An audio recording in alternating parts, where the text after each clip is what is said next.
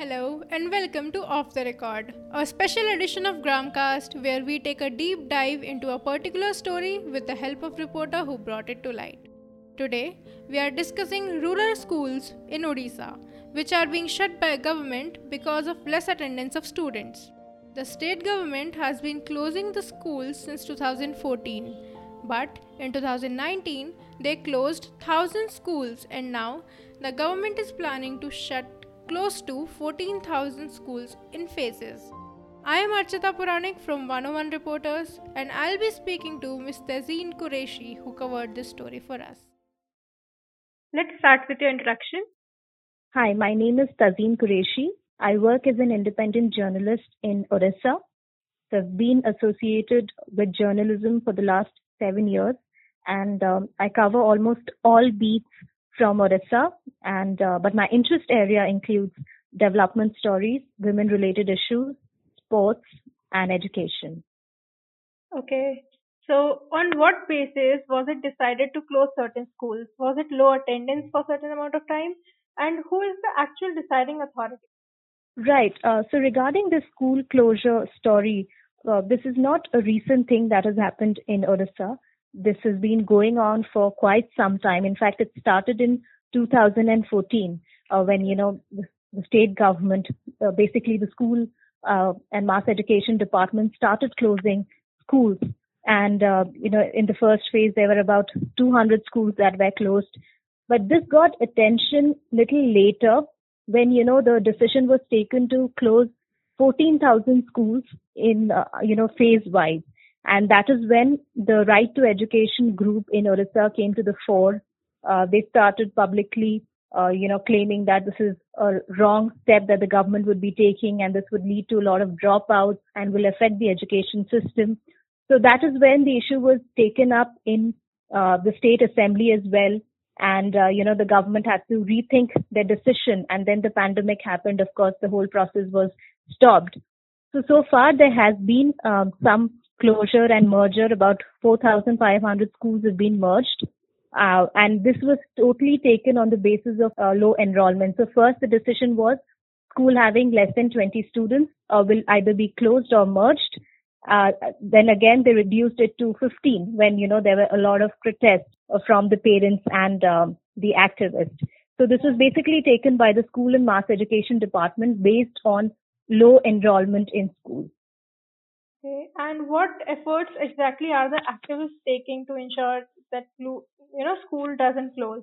Are they working with parents from the community? So this actually is the most challenging part for the activists now, if somebody has to talk about Orissa, one has to understand the geography.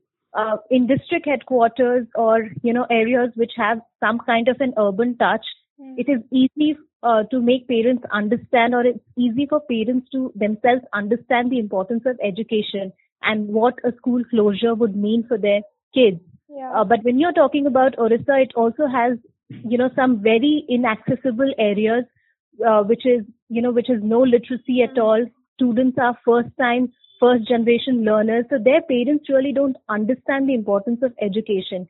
So it is, for the first time, it's very difficult to convince them to send their children to school. So when the schools are being shut down, not a lot of parents understand what this will mean for the future of their kids. So they would be okay with sending their children, you know, to work somewhere and earn some money. So that becomes very challenging. Hmm. That is precisely why the story mentions the dropout level would increase.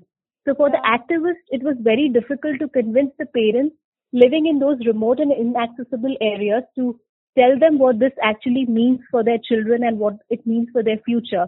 But um, again, you know, the uh, activists have done some good job, especially the Right to Education group here in Orissa, and that is why you know the government had to stall the whole process uh, of uh, you know closure and merger of schools. And um, this was discussed in assembly. Opposition parties spoke against it. So it was basically the activists, but uh, parents in, uh, let's say, in, in semi-urban areas did have a say into it, but in remote areas, it was, of course, a big challenge. Okay, and uh, what are some of the solutions which are realistically possible to keep these schools running? So, you know, the process of, uh, you know, this entire thing that has come up uh, the one thing that everybody is talking about is, you know, schools being shut. So what happens next? There's dropout, there's low en- uh, enrollment, and that is why the government is doing this. Government in its defense says, you know, school if it has less than say 10 students, it becomes very difficult to appoint a teacher there. It's difficult to sort out the midday meal scheme, which is all fair. But the main question, what a lot of, um, you know, the government per se has not been able to tackle is why is there this low enrollment thing? So if there is a village which has, let's say, 30 children, why are there only 10 students or 12 students attending school?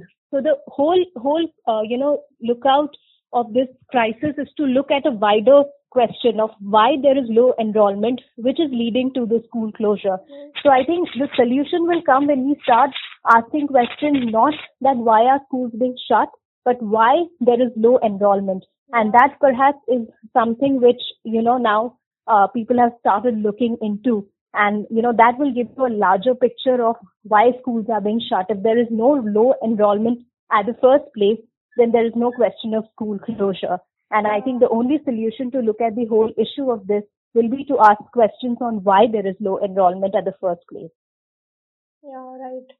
Do you want to add anything else what you might have missed in the story? There is, in fact, uh, development as far as this story is concerned. Uh, you know, there were about, uh, you know, about more than 150 petitions that were filed in the Odisha High Court, you know, against this okay. uh, decision of merger of schools. Hmm. And uh, so the state government order of March 11, 2020, where, you know, 8,000 schools were supposed to be shut down in 15 districts. Now that has been quashed by the Odisha High Court. So that is the latest uh, development that the government order on merger of schools has been quashed uh, by the Odisha government. And um, so now, you know, all those petitions, over 150 petitions, stay valid and uh, the government will not be allowed to merge uh, those schools. But already, like I had mentioned, 4,500 schools have already been merged. But mm. now these uh, latest decisions would definitely, um, you know, be a major success for the activists and the parents. Yeah. Thank you, Tazeen, for your time and sharing this wonderful story with us. Thank you. Tune to our podcast for more Indian anecdotes. Gramcast, unheard stories from rural India. Now available on Spotify, Apple, Amazon, and Google Podcasts.